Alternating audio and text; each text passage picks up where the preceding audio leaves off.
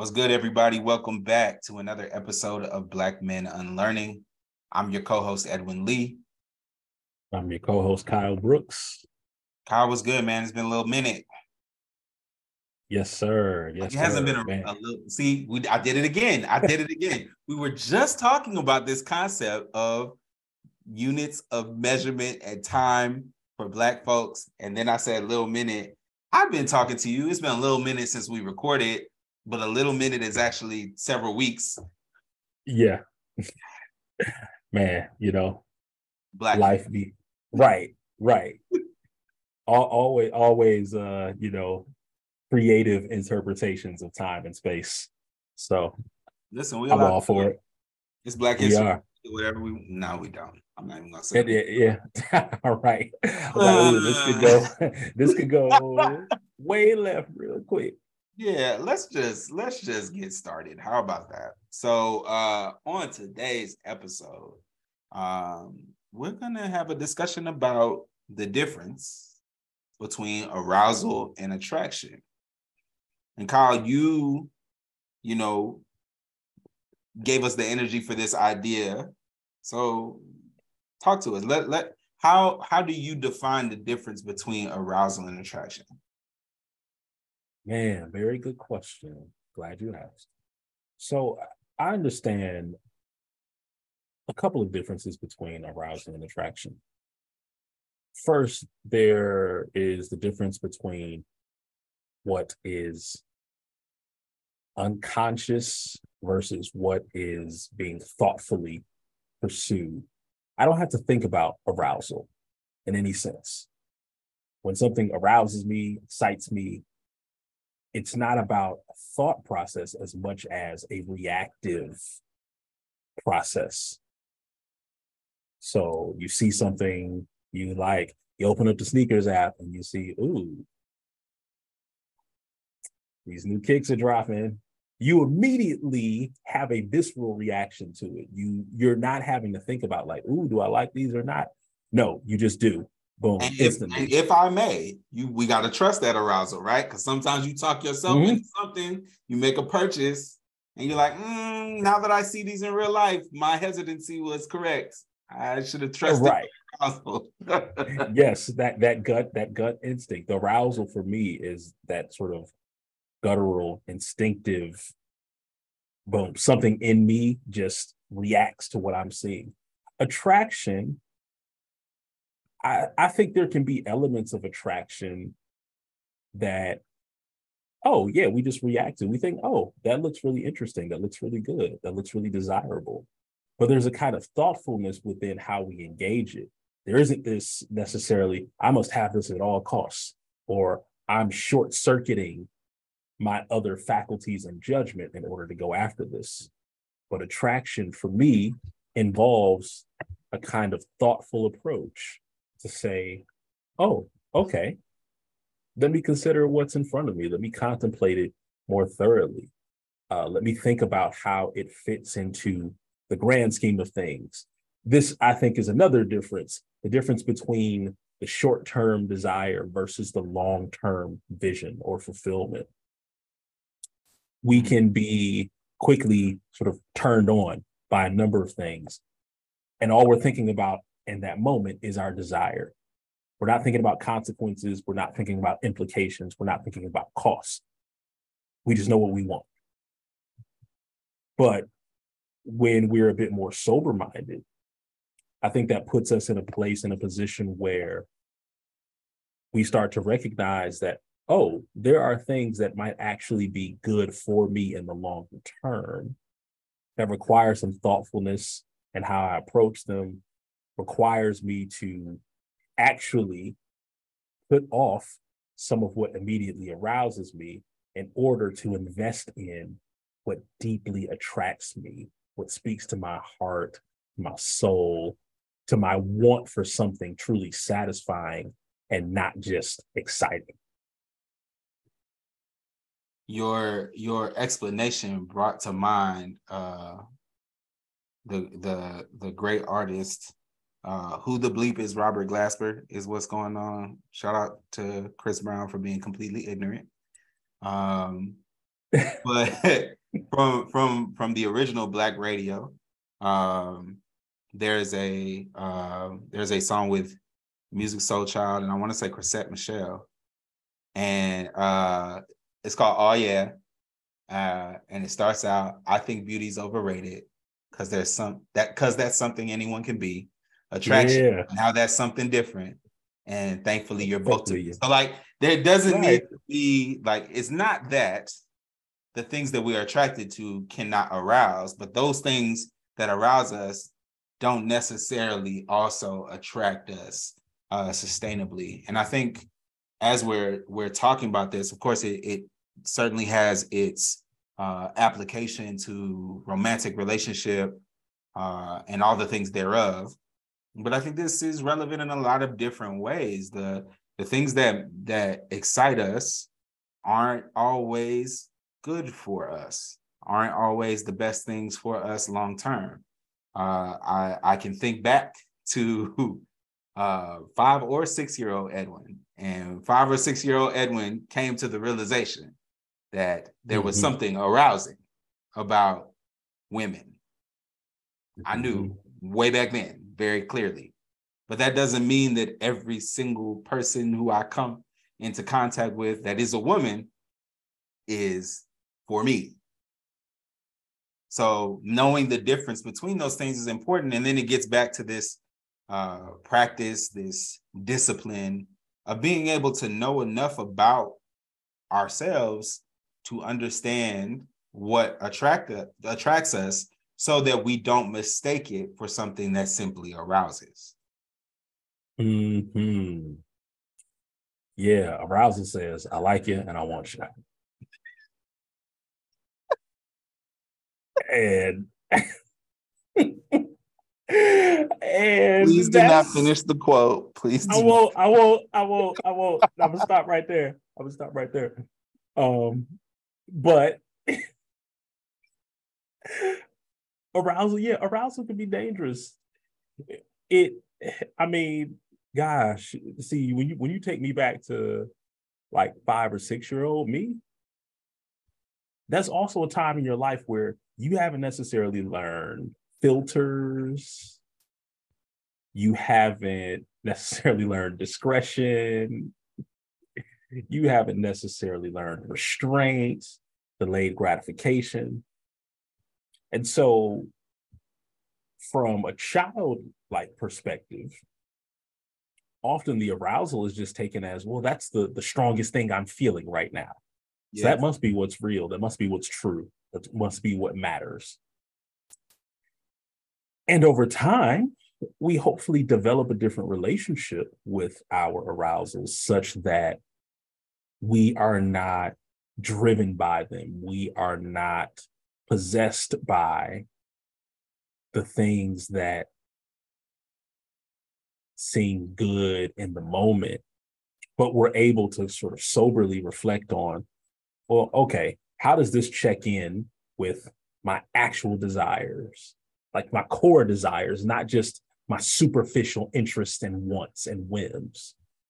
And to that point, it occurs to me that some of the work that doesn't get done, especially around this uh, tension between arousals and attractions, is around a very clear understanding, a very clear analysis of what do I actually want? Not just what gets me going or turns me on right now. Because sometimes you know, I think about once again returning to, you know, five or six year old me. Five or six year old me thought, man, I can't wait till I'm grown so I can eat chocolate chip cookies whenever I want to. Or I can drink as much pop as I want to. Or I can XYZ. I can do whatever thing to, that I enjoy to excess. And then you get a little bit older and you realize, ooh, that ain't necessarily what I wanted. I like the idea of it. I didn't like the consequences that came with it. And so that necessity of restraint, that necessity of rethinking, or not even rethinking, just thinking for the first time about what you actually want out of this life because arousal will have you chasing everything and obtaining nothing. And I think it's nuanced. Um, I think we apply, I think our engagement with ourselves and how we develop our sense of self and our own desire, uh, or how we don't, is what actually applies the tension between arousal and attraction. And so I want to be clear about I, I'm not communicating that I think that there's something wrong with arousal. I it's I think it's important mm-hmm. to know what arouses you. I think it, it I don't think that things that arouse you are necessarily bad, right? For some of us, mm-hmm. Mm, that can go left, right? But um, depending on what it is. Um, but I think our engagement with self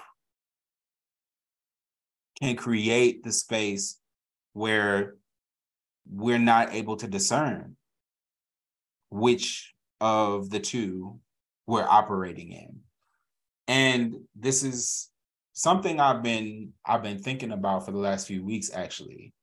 When when I have gone through hard things and talked to uh, a friend, so like I might hit you up and tell you, you know, what's going on with me and all the ways it's difficult. I think in that moment, the love that exists between us makes you want to be able to kind of meet me where I am. And so, mm-hmm. a question that I've heard you ask, and a question that I've asked in those situations as well, is like, well, well, what do you need? How can I how can I be helpful to you right now? And when I'm faced with that question, I often find it really difficult to say what I need or to say what I want. And I think part of it is because when you're going through a hard thing, it's it's hard for you to be able to necessarily connect with what's needed um, and to think it through and to verbalize it in the moment because you're emotionally burdened and that takes a lot of energy. But I also think that there's a part of this that's connected to us not really spending enough time with ourselves to intentionally define what it is that we need and want. Not taking uh, some inventory of where we are and what's happening with us such that we can say, well, right now this is missing, or um, what I what what I really need is just someone to hear me, or or whatever the things may be. But the that that lack of introspection and intentional introspection and keeping a record of it makes it difficult for for me at least to to provide that that clarity or to to answer those questions and i think that that extends into these moments where we're trying to figure out well do i actually want this thing or do the aspects of it really make it seem as if it's the thing that's attractive for me and that it's going to last and be something that's sustainable. Yes, yes. Uh, what comes to mind for me, uh, man, since we're in the musical mood, uh, the song Mirror by Lalah Hathaway. She's got a line in there. She says, you know, sometimes you got to make the mirror your best friend. And maybe then you'll find some peace within there is something there that I think speaks to that reflective process, what it takes to really see yourself clearly, not just as an idea, but as a whole person whose arousals and attractions are meaningful and valid. Like they're not just throwaway things. And it's important to, I think, know ourselves in the full spectrum of our being. There might be parts of ourselves that we are a little antsy about really getting to know, about really making space to say, oh, this is who I am, and this is what I like, this is what I desire for my life. And we don't all have to want and desire the same things. I do believe we all have to learn a responsible exercise of our relationship to arousal and attraction because both are beautiful and necessary.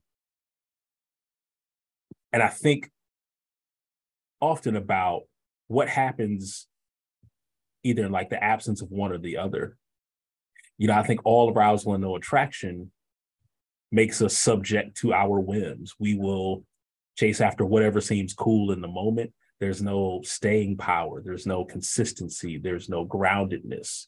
And we just become functionally uh, chained to wherever our desires take us. But then I think about attraction without arousal, where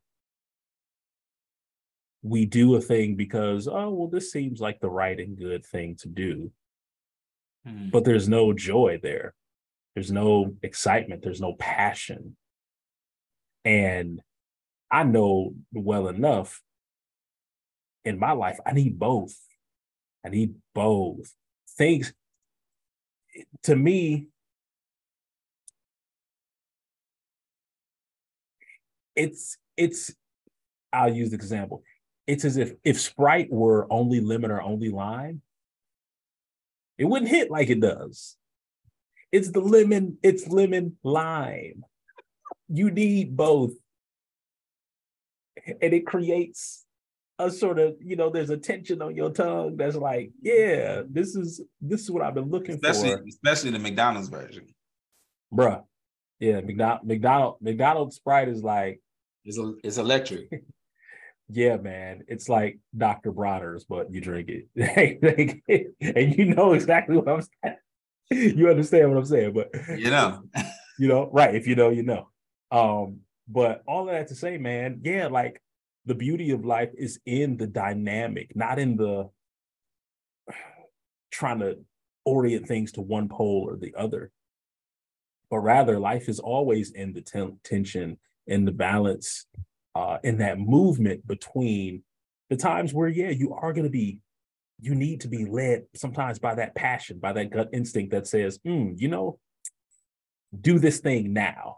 Don't wait, don't hesitate. Go with it and then other times where you need to, you know, as uh various singers have, have sung the song, you need a man with a slow hand. Sometimes, and that's I don't know why that that's the one that that's the song that came to me, but like no, I feel like that is the oldest thing we've said on this. it might be, it might be, bruh. I'm um I grew up around man. I old, yeah, I know. Right? I know. You know what it is, right? Yeah. Uh, uh, but I'm not even sure I know what that means. it, well, uh, one one possible interpretation, I think the one that was being implied or hinted by the folk who sang that song, um, is uh, you know, you need somebody who takes their time. Oh, come on. Slow hand. Somebody who, right, you know, I'm, I'm not gonna sing it here, but also ill. Yeah. Right. Yeah. Like, it, it, gets real awkward real quick. But um, but at the at the heart of it, man, I think there's there's something to be said for you know, the beauty of our journey is not a thing to rush through. Yeah. It's a thing to savor. Um, and it can be really hard to savor the beauty of this life if we think or believe the thing that we want is always somewhere else rather than what we're cultivating and building right here, right now. I like that you highlighted the need for both because mm-hmm. that that part about having the attraction to something without the arousal you're right that don't that don't quite curl over either that's not that's not that's not it uh and losing like the joy and the fervor for things um also leaves us empty in, in different ways, but you end up with the same lack um, in that situation. I think we also have to point out that we are programmed to be tuned towards arousal. Mm-hmm. And there's so much about our society that pushes us towards valuing those things that arouse us in the moment, right? Like, you know, speaking of the sneakers app, when they hit me with a shock drop and it's some J's I ain't seen in a while and it's in the right colorway, I wasn't really planning to spend that. And yet here I am filling out my information and getting mm-hmm. my face scanned so that I can approve of right. this purchase on the, right. on the credit card that I've already loaded into the app. Um, yeah. But yeah, so like the capitalism of it all, like you know, advertising, all of these things are about arousing us. Even everything from what we get in terms of media, and particularly now, as it's so directed towards um, our polarization and things that are frankly going to piss people off when they hear them. Um, and our politics, like it's all about like arousing these kind of uh, intense emotions in the moment. Social media is you know, like the thing is that that's either gonna make you laugh or it's gonna make you uh, upset or you know even for those of us who curate our social media really well who i am not um, that can make their social media only give them good feels. Like um, it's it's there to give you that quick reaction, and there's just if if we spend all of our time or a large part of our time looking for those quick reactions that's practice. We are we are teaching ourselves like that quick intense emotion is something that we should seek after constantly. And so for the moments where we need things to to have a where we need a little bit more data where we need to mm. understand a little bit more it becomes harder and harder for us to be able to discern well is this actually something that's that's good for me or just feel good right now does it just make things uh, easier in the moment or is this something that no actually like my soul desires this. Like I I I feel more whole in this way when I am in this space. Um there there's there's a requirement of us to be able to to figure that out. Like we have to to slow down. And there's not a lot about the way our society is set up today that moves us towards that kind of slowness. That ability to to take in all the information and not have to be moving fast. I even think about myself like in the in the evenings mm-hmm. and i was having this conversation at work actually this week you know it used to be when our parents got home if somebody called you there wasn't no voicemail so if you wasn't if you wasn't at the house when somebody called you, you just missed the call and you didn't even know they called you. Right? Like mm-hmm. there was no email. So once you left work, unless folks called you at the house, wasn't no getting in touch with you. I see you tomorrow. Whatever's happening, I'll figure it out tomorrow. Right. And because of our being chronically online and constantly available, like all of these things fill up the time that was a lot slower.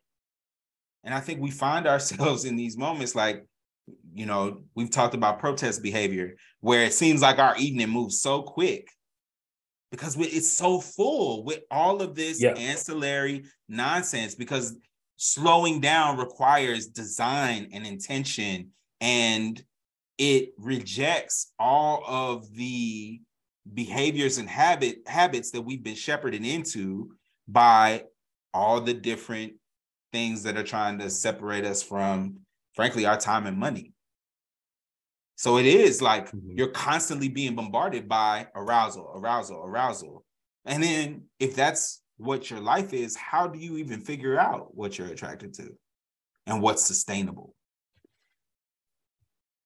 two big things that come to me out of what you said one, in a world that is oriented towards speed and efficiency and immediacy, slowing down is actually countercultural. So it means you have to go against the grain of the world in which you're embedded, which means cultivating the interior resources, cultivating the communities that help you in that process and in that practice. But a second thing that emerges is in a world that is oriented around the immediacy and speed, impact, getting what you want right now, how you want it. It also means that slowing down becomes a luxury. So many people don't have the option to just sit and be still, to just pause for a moment and breathe. Or if they do have the possibility for pockets of space and time in which they do that, often they're pushed so hard at every other moment that they're at the brink of collapse when they finally pause. Yeah. And what I've learned is that simply stopping is not the same as actively resting, mm-hmm. which means I often can't get in touch with what I'm truly feeling, with what I'm truly wanting, because my sensory faculties have been exhausted so much. I've been overwhelmed. I've been overburdened.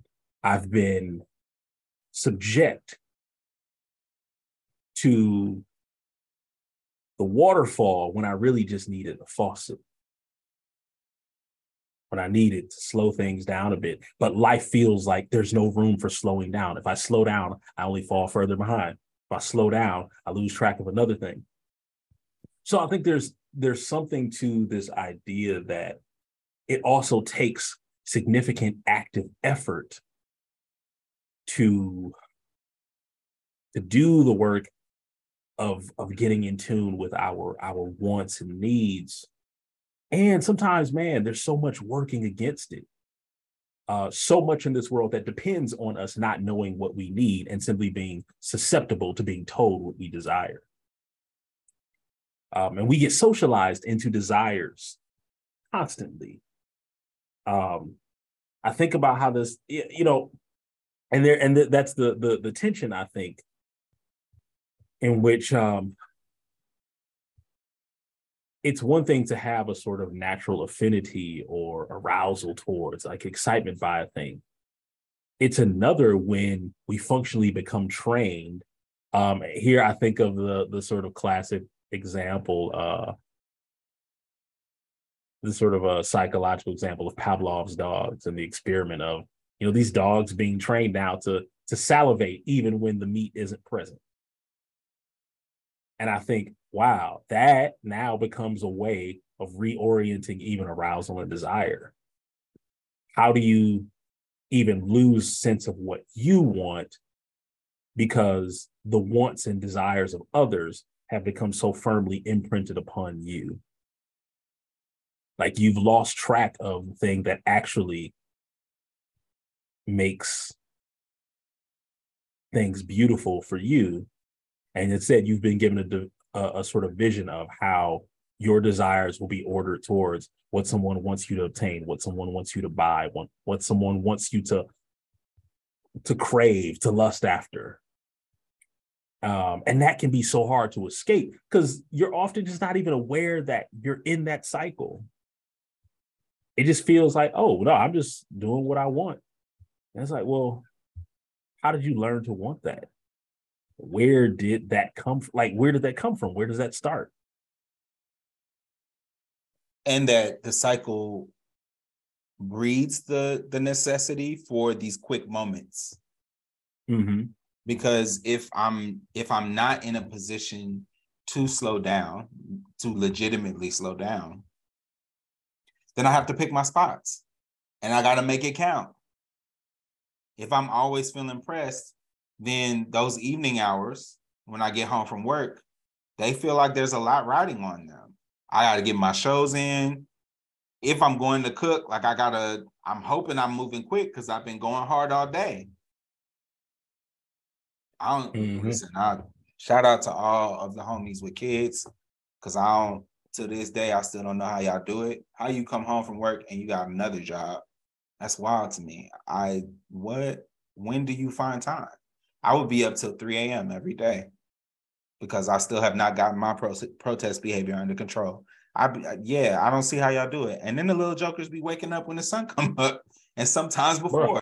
That's crazy to me. But aside from that, like, yeah, like it is a it is in a system that is designed to make it so not only we are conditioned to respond to these quick bursts and are in the things that arouse us, but makes it possible really only for that to be the only way that we take in that kind of joy and get those kind of restful moments or moments where we're not focused on something else it becomes extremely difficult and it becomes a privileged exercise to be to be able to take the time to to look within enough.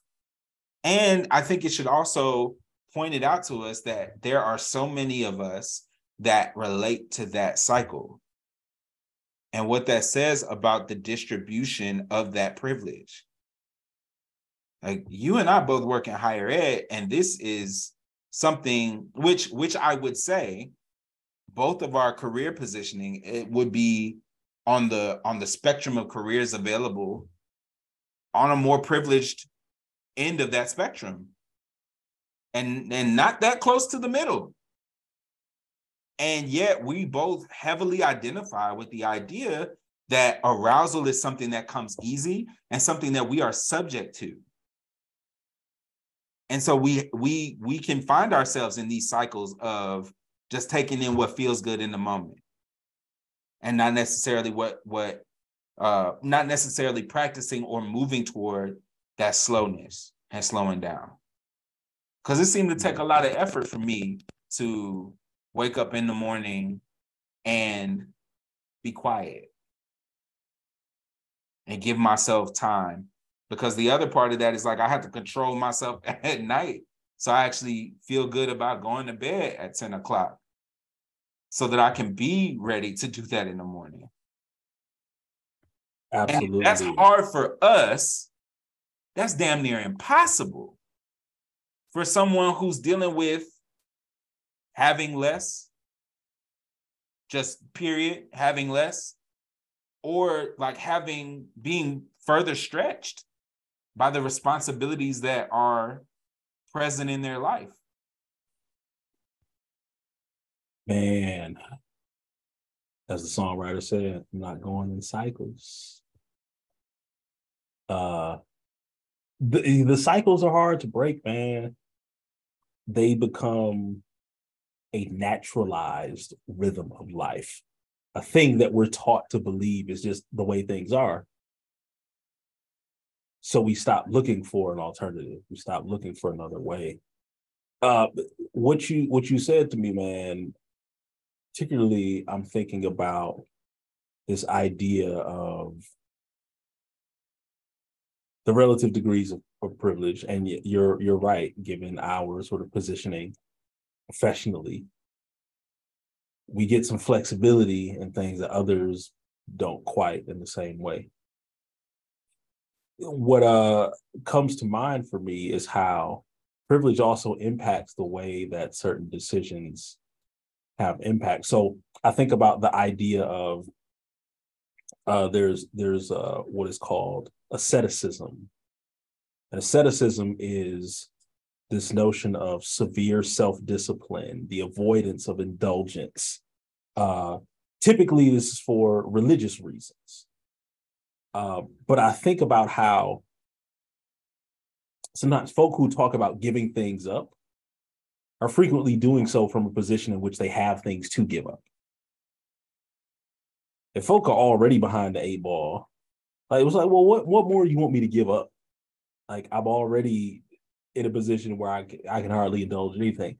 And and honestly, whew, man, this just hit me when you have become accustomed to living under deep deprivation, you often learn how to cut off arousal. Mm. Mm. We often start to, to blunt or to suppress the desire for what moves us. Because what we know is when that desire arises, we're reminded of what we can't have. Yeah. We're reminded of what's not available. Um, and that's like a terrible it's a terrible way to have to live in which you have to be functionally dishonest with yourself about desire there's uh the aesop's fable uh, about the fox and the grapes in which uh, a fox you know sees a cluster of grapes growing on the vine and tries you know with all his might to get to the grapes and uh he can't quite jump high enough to get it it's just out of reach and so the fox says, Well, those grapes are probably sour anyway. I didn't want them. And so this idea of like sour grapes comes from the like Aesop's fable, in which the fox has this shift of mind that has nothing to do with the actual desire, the grapes, but has everything now to do with the inability to fulfill that desire. Mm-hmm. So, you know, I think about then what so what happens to us when uh life in many respects demonstrates to us actively either what we can't have or what we're not allowed to have. Um we get a skewed sense of what's possible and what's desirable when we're sort of thrust into situations that don't allow us to to genuinely explore and understand like what would you want? What would you desire if you weren't always being told what to want? Or if you didn't always feel like you had to give things up? Because i know for me what i want is different when when i've actually got time and space and energy contemplated what what I what I want when it's you know I'm headed home, you know, from someplace late, and I know the only thing open is that White Castle. Like, that's different from when I've got an evening open ahead of me, and I'm thinking, hmm, you know what? I would really like a nice meal. Where would I like to sit down and linger and rest, and not just grab and go and consume, so I can get on to the next thing. Two things for me there. One, just, you know, my typical thrusting some nonsense into this. Uh, I was today years old when I realized it was pronounced Aesop's fables and not Aesop's fables. So there's that. Uh, um, also, it's it's it reminds me of the reasons why I don't, I was socialized to judge the way folks might spend their money if they're going through um if they're if they're impoverished right you know mm-hmm. like um you know if you if you having trouble bringing pencils to school how do you have on j's um instead of asking why the system doesn't provide pencils and requires each of us to buy those kinds of supplies that we need in order to secure an education. But um yeah, like if it's difficult for you to slow down and have these moments of joy, but you see an opening to get like a small burst of joy or to provide that um that that moment where somebody's you know desire is fulfilled their momentary desire is fulfilled wouldn't you want to provide that? Doesn't it push you towards that? I think we spend so much time like blaming folks for their condition as if the condition was their choice. And i think what is clear is we did not choose most of this we did not choose to be under a system that requires what it does of us. We didn't ask for our evenings um, to be stretched in the ways that they are and for our free moments to be stretched that way. We did not ask for the 5 2 split in the week.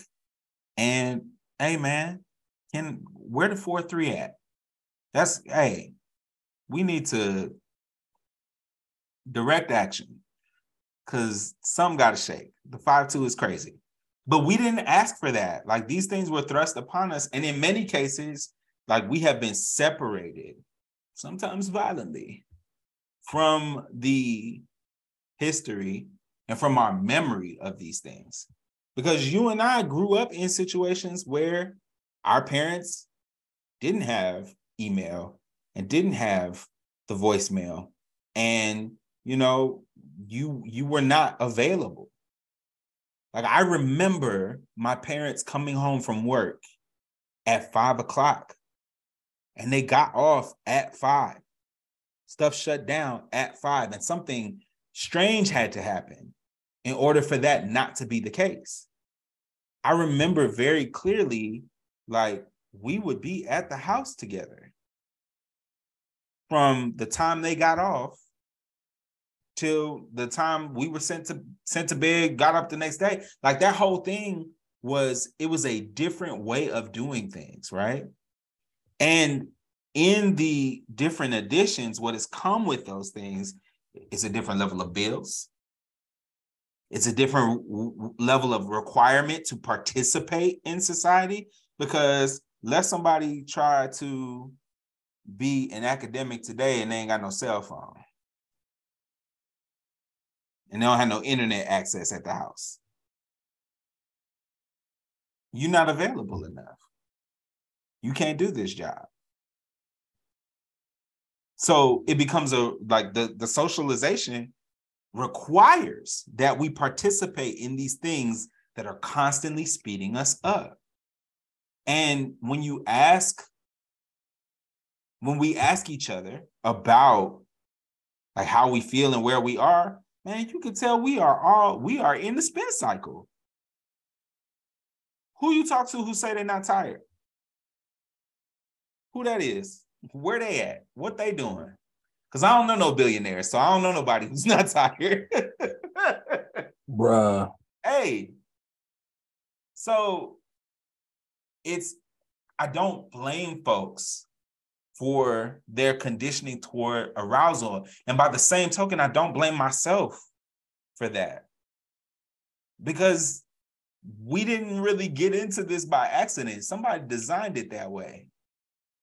So it takes difficult and intentional and against the uh, the grain type of work in order to move ourselves toward a deeper understanding of what we would actually want and what is actually good for us and sustainable. Because otherwise, we just kind of get the, that void filled up with what people people tell us we should.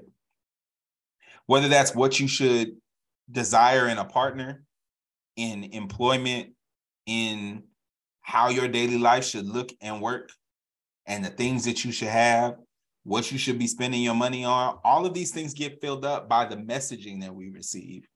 And there's so little that we rely on that's innate to ourselves. Because as I talked, even jokingly earlier about six year old me, I am very aware that there have been things that have been in me since I was a small child that nobody programmed into me. There may have been circumstances in my life that moved me toward them, but when I think about like how I enjoy doing this, I talked about this before. Man, I I I once got either a birthday or a Christmas present, and it was like this this boombox with a mic on it. Like it was like red, yellow, and blue, kind of almost like a Fisher Price level thing. And you could record on it. And I used to record radio shows as a little kid. Mm-hmm. So there are certain things that are there and are in you early. Ain't nobody put that there. Well, I believe the creator put that there, but no person put that there, right? So mm-hmm. there are things already in us without somebody putting a whole bunch of stuff in us to tell us what it ought to be. But it really requires so much for us to, to get back to that. I'm so glad you mentioned this gift of this boombox with a microphone because what it reminds me is that part of how kids really learn about themselves and the world and discover what they're interested in is through play. And uh, this is coming together in my head in real time. Part of how I'm thinking about the dynamic between arousal and attraction is that they're held together by play. Mm. Okay. Ar- ar- arousal says something to me about what game I want to play. Attraction feels more like, man, who do I want to play with? Hmm. And, as, and when I think about like the meeting place between both the game that really gets you going and the people with whom you play well and play best, it's like, yes, that's that's it. That's where you feel most alive. Not just that I'm playing this game, but I, man, I think about as so as a kid. Sometimes, uh, you know, you you you got you got a you got a, a video game that maybe it's a one player game, but sometimes the one person will be playing it, and then everyone else is there watching, which is funny because now that's actually a thing by which people make money. like millions of people watch me play a video game via streaming. Um, wish I had thought of that. But anyhow, I remember, you know, I remember as a kid, even the sort of mutual enjoyment when everyone was in on it. One person's holding the controller, but everybody's like, "Oh, make sure jump here! Like, don't forget to grab that item or do this thing." And so everyone's actively playing in this moment and is excited by it, engaged by it. And it's a different feeling when I would be playing a game and like my siblings were around or like my friends were around.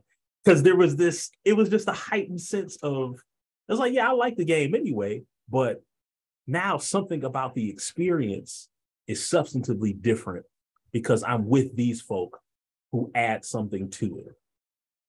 And so that's something that kind of speaks to my heart, to my spirit, to my interest and desire in being connected, not just to the source or object of arousal, but to the deeper qualitative experience of that thing. Mm-hmm.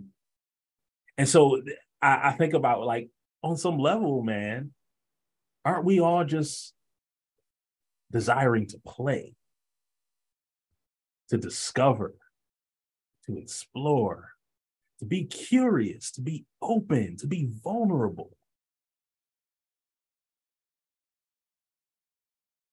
The world makes you forget how to play because who has time for that? Who can who can do that when there are bills to be paid? And there are chores to be done, and mouths to be fed, clothes to be washed, and eventually folded and eventually put away. I'm talking to somebody. Maybe that somebody is me. Loud is what you're doing. You too loud, to- way too loud. but all that to say, man, the structure of this world conspires against the beauty of play, the joy of doing things just because, man, just because it's fun. Uh, and and I really, truly believe one one of the one of the things I've I've had to work at and be conscientious of is how do I find my way back towards play? Um, and and and developing that beautiful dynamic between my arousals and my attractions. Do I really, truly, deeply know what I want? And do I also know what moves me, what touches me? And there's something just really beautiful about when all of that comes together. Like, you know, and I don't want to just default to the the kind of romantic or sexual framings of that. But there's something that happens when the thing you deeply desire is also the thing that's deeply sustaining. Mm-hmm. And you you and when you realize that, that oh wait, this is both really good and this is sustainable. this is flourishing. This is life giving. This is satisfying in a way that's not just some quick, momentary flash in the pan. That I'm like, yeah, that's when life gets really good. When I'm tapped into that uh that sweet spot.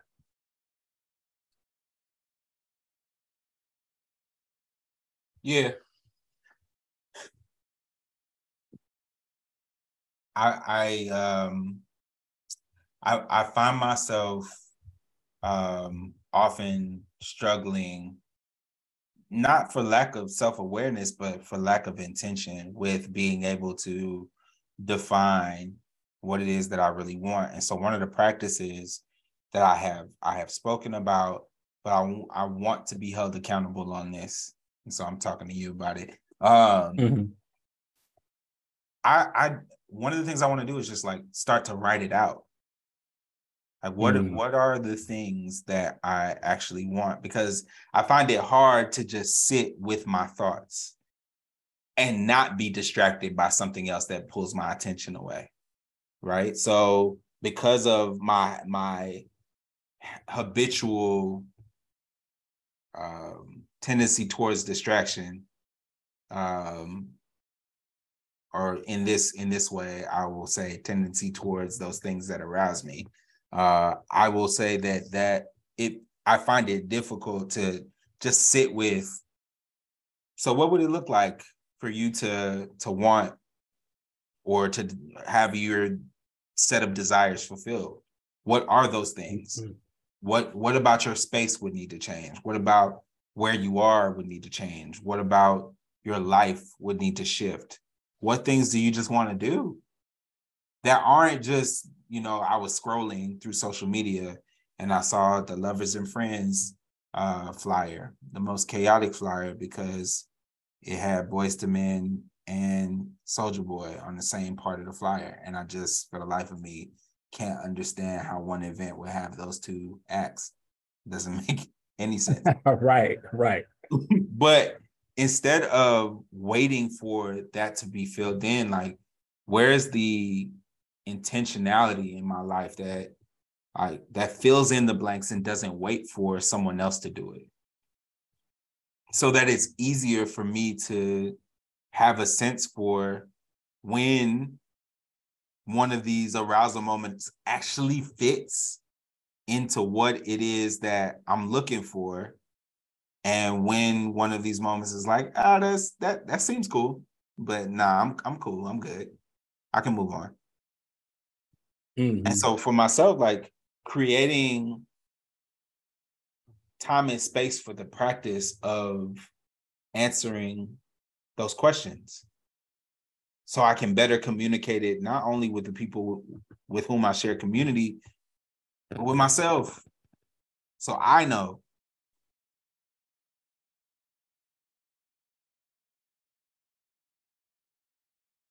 man, I'm I'm I'm I'm sitting I'm sitting with that man. That idea of sitting with ourselves and the work it takes to be really still.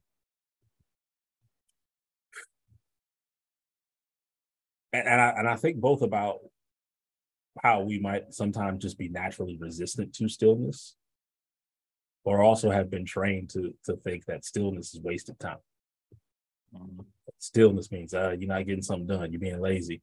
I just think, no, actually, when I give myself time to be still and to truly rest with my thoughts, I find I'm able to get back to it in a much healthier and relaxed way, a way that's not completely bound up in you know anxieties uh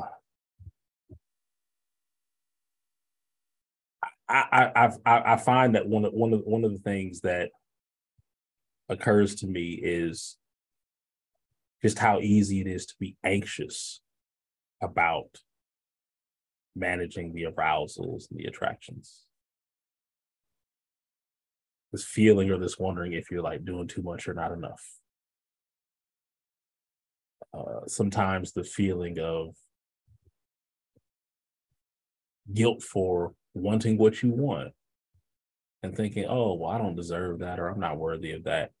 And a lot of the negative self talk we in, engage, convincing ourselves functionally of what the, the fox convinced himself of about the grapes. Oh, those are sour grapes. I don't want those. It's like, mm, would you want them if you could reach them? Would you want that if it felt possible, if it felt doable, if it felt available? And like there's something to be there's there's something to be said too, even for acknowledging that everything we want don't always get fulfilled. It doesn't make the desire bad. It just means we we have to negotiate a relationship to it. Because I mean, you know, we ain't got to get into all of it, but I'm like, man, how many times have you desired something in life and desired it so badly? And like you knew this was the thing for you. And you know, life is like, nah, homie. Close, but not quite. and there are times when almost doesn't count. and I think we set the record for song references in an episode. We we we certainly have. We certainly have. But like just, you know, must be a full moon or something. I don't know. Uh very tired of uh, it. I'm sorry, I can't now I can't stop. I was like, is that my arousal or attraction? I don't know. Like, am I attracted to puns or do I am I just excited by them? I don't know. Maybe both. But all I'm sick of me too. I'm sorry. Um but but but in any event, man, like I've learned I've learned the value and beauty of um when we get in touch with with what we desire, man. We're no longer we're, we're, we're we live in a place of honesty about who we are and what we want. And it's it's okay to not get everything I want it's not okay to lie to myself or deceive myself about about what I want. Cause man, that to me is how you one is how we become haters. That's how we develop resentment.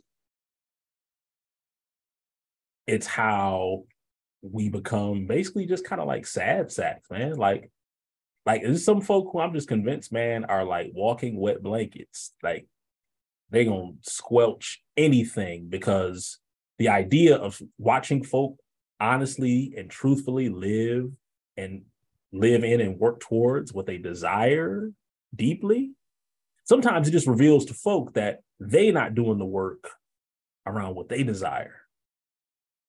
And that feeling of being stuck when they have you wanting to get others folk stuck you know? Misery be loving company. For sure. And I'm just like, you know what? Let me not be miserable. Let me not impose that on myself or onto others. I think the the the the sour grapes joint like it also facilitates a belief within us that this is the best it can be. And all of the resentment that comes with that we become numb to it. But it it starts with the lie that those grapes are sour. I think we have to acknowledge so that we can be able to move forward with honesty and to assess our situation ask ourselves why we can't reach or why it's not happening for us we have to say that the grapes them grapes ain't sour man you just can't get them. And so, what's the reason why you can't get them? Because answering that question helps us to move towards the type of action and intentionality that makes it possible to have the sweet things within our reach. Look how we did that. Look how we wrapped that up. That's what you call Man. an alley It's really nice. Cool. It's like we have chemistry or something. Man, might could be, bro. Listen, we're gonna take that a quick be. break and then we'll be right back with really bruh.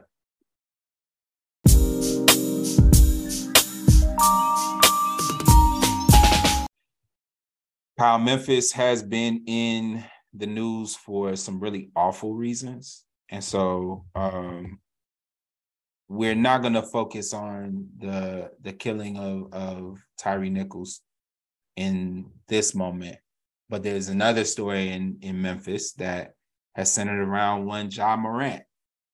Um, and I'm looking at the article from the Athletic by Bob Kravitz and Sam Amick, and um, it details a situation that took place on January 29th in which acquaintances of Ja Morant, quote unquote, aggressively confronted members of the Pacers traveling party. Um, and there is an allegation that um, there was a group in a car. Ja Morant was among them, young Grizzly star, uh, was among them in the SUV, and there was a laser shined on members of the Pacers traveling party. Now, um, they are not sure whether um, this was attached to a weapon, but um, as the article mentions, a Pacer security guard in the loading area at the time remarked, quote, that's 100% a gun, unquote. Um, another person who was present said, quote, we felt we were in grave danger. Now, we can both agree that this is not a good look for Ja Morant, a young superstar, clearly on the on the rise in the league. Um, I feel I feel real iffy about the anonymous quotes here. They sound embellished to a degree. And honestly, like I've I've also noticed the way that this has been handled in media. A lot of people are tiptoeing around this, but I think that this points to some really interesting issues that are present, uh, particularly for a really young Ja Morant's 23 years old. So a really yeah. young, brain not fully developed, young black brother who is trying to find his way. Um, and all the pressures that come with being in that position. I know we talked about this earlier. I remember when I was 23, I made a lot of poor decisions. Yeah, man. And and, and mind you, you know, I was broke making poor decisions. Yep, broke, unfamous, not in the top one per, you know, the top fraction of a percentile of being the great at something. um, so yeah, there's, I mean, there's something to be said here for what it means to be young, to be well resourced, to be well known, and the ways that that invites a different kind of gravity around your life. Um, in some ways, you know, money does not change us. Some have said, you know, it makes us more of what we are. And so I don't presume that being now a millionaire, being a person who in many respects, you are the epicenter of, you know, th- this set of acquaintances. These folk are at this game. They are in this situation because of you, their relationship to you. And so all of that now, now all that ain't on Ja Morant. Right? We can't expect him, you know, to now have to be the, you know, he ain't the boss of everybody, right? Like these are other grown folk. Like there's no kids here. But what what does come to mind for me are the ways in which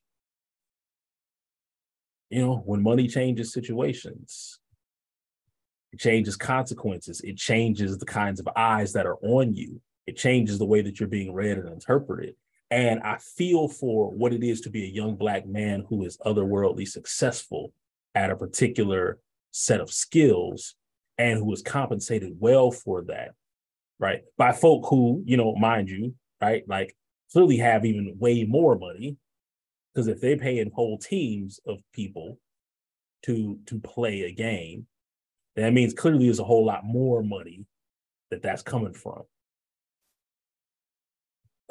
I think what I what I what I what sits in the back of my mind is a caring concern for what it is to just learn over time that uh you know all moves may not be the moves you want to make uh that sometimes uh we find ourselves embedded in practices and behaviors that I mean, listen, I can get how it may be related to the context that you came from, but now you're also in the context where those same things are going to cost you something differently.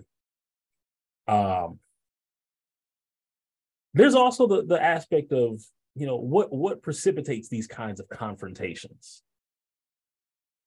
Like we're talking about you know traveling traveling parties and acquaintances with respect to to, to sports stars, entertainers, and I'm like, you know, what beef really like like what what happened here? I mean, because I'm like these can't be folk you run into on a regular basis. Right. It ain't like Memphis plays Indiana all the time, right?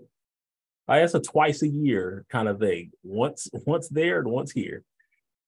So I'm I'm wondering like, okay, so what what's underneath not only like these confrontations, these encounters, but also what is it that prompts people to feel like this is the way to handle it? Like whether there was a firearm involved or not.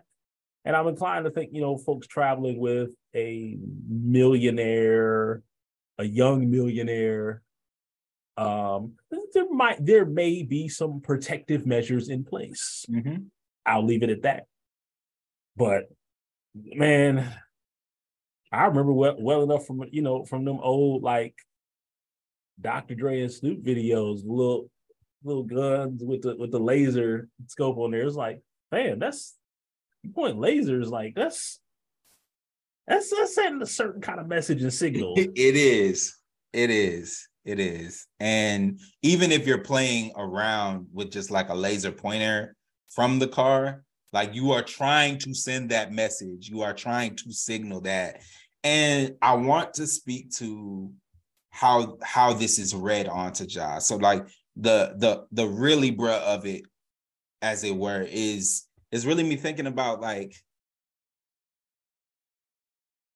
us being careful about how we meet the moment because i think in so many of these instances there is a situation where you read a level of um i don't want to say agency because Ja does have agency in this but like level of experience and ability to conceive of consequences and all of that that i that i think is particular um to him being uh, a young black man a young successful uh, black man, right? Uh, whereas I can remember a certain Olympian whose name doesn't really come to mind, and who needs to remember his name anyway, uh, who destroyed like a bathroom in Brazil. And yeah. dude was like 30, 31, and they were calling him a kid. So who gets to be a kid when they're making these mistakes? And who gets to be read as someone who should not make these mistakes? Like these things, these things come to mind. Um, I also know that there are certain mistakes that you can't make because if mm-hmm. this is, you know, Ja's boys, right, that did this, like it'll get read onto him because the reason that, that they are there and present in that situation is because they're with him. And yep. his gravity, his uh positioning his money is the reason why they are present, right? And so there's all of that, but there's also like this is a 23 year old. Yes, by the standards which we applied to adulthood, he is an adult. He is also someone whose brain is not fully developed. And if you're like me and you work with 18 to 23 year olds on a regular basis, you realize that them jokers don't always make the same decision, the, the, the best decisions, I should say. Um, mm-hmm. And there are varying degrees to how bad those decisions can be. Um, I think it's also interesting to talk about uh, how masculinity plays into these situations and how um, like a certain level of athleticism and the persona that you embody during competition how that shows up in terms of how people interact and what is uh, read and received as disrespect, and then what can be, you know, moved past, uh, and what can mm-hmm. what kinds of disrespect cannot be abided. I think that that certainly plays a role. Um, but it it concerns me when when folks are are ready to to run with the quote to run with the report. That's always uh, an area of, of concern just because of the circumstances around Ja. So my hope is that there are people who are actually reaching out and that he's not um, actually supportive of, of some of these actions. But I also think it's interesting how how thin the lines between these actually are because you pointed this out in our discussion about this earlier you know, when you, we think about the Memphis Grizzlies, if you've been watching basketball for the last 10 years or so, then you think about the grit and grind Grizzlies, Grizzlies, right? You think about uh Z-Bo um, and that that whole squad, right? Um, and the persona that they had was very much like they play the game rough. It's heavy on defense. It's nobody's gonna come in here and push us around. Like this was the idea that this now younger core of uh, players in Memphis were brought into and in in many ways asked to live up to. So mm-hmm. I wonder how much of what they are living into in terms of being the villain or being disliked is part of what they were socialized into in terms of expectations by folks who were on their way out. They're they're veterans who were teaching them how to be professionals, right? And that's not to put yeah. any blame on folks, but it's to say like people fill in the blanks the way they see fit when they don't have all the answers. Um, I also think that our this this this generation of young folks that's coming up are chronically online and so believing that everybody's against you or everybody has something bad to say about you all the time and the feeling that those things are going to loom large and how you and how you move, that plays a lot into how you react and respond to things. And so I think that there is a lot of space because this didn't escalate into a very terrible and tragic altercation that there is space for grace and learning. I hope that that is being extended uh, to him, and I hope that he is receptive to it. And if this is, if there's any truth to this, that he's making that shift, but there is a need for you know folks to to meet him where he is, so that this doesn't turn into something that's terrible. You said it, man. You said it. I my my hope frequently is that grace would abound because I'm like, man, I've needed it to abound for me. Come on. Um, but man, yeah, it's a hard knock life out here, man, and stuff gets real ugly real quickly. And my my hope is for him as a young black man, you know, that he's given the grace and the space to grow into his way of moving in the world, his way of being in the world and maybe you know some of that will entail a kind of reorientation of how those relationships play out. Because i also say this man you know i keep relationship with folk who i can trust are not going to cost me dearly. So yeah man godspeed to the young brother. Yes sir. And that will wrap up another episode of black men unlearning Thank you, as always, for rocking with us. And we'll catch you next time. All right, y'all. Be easy. Peace.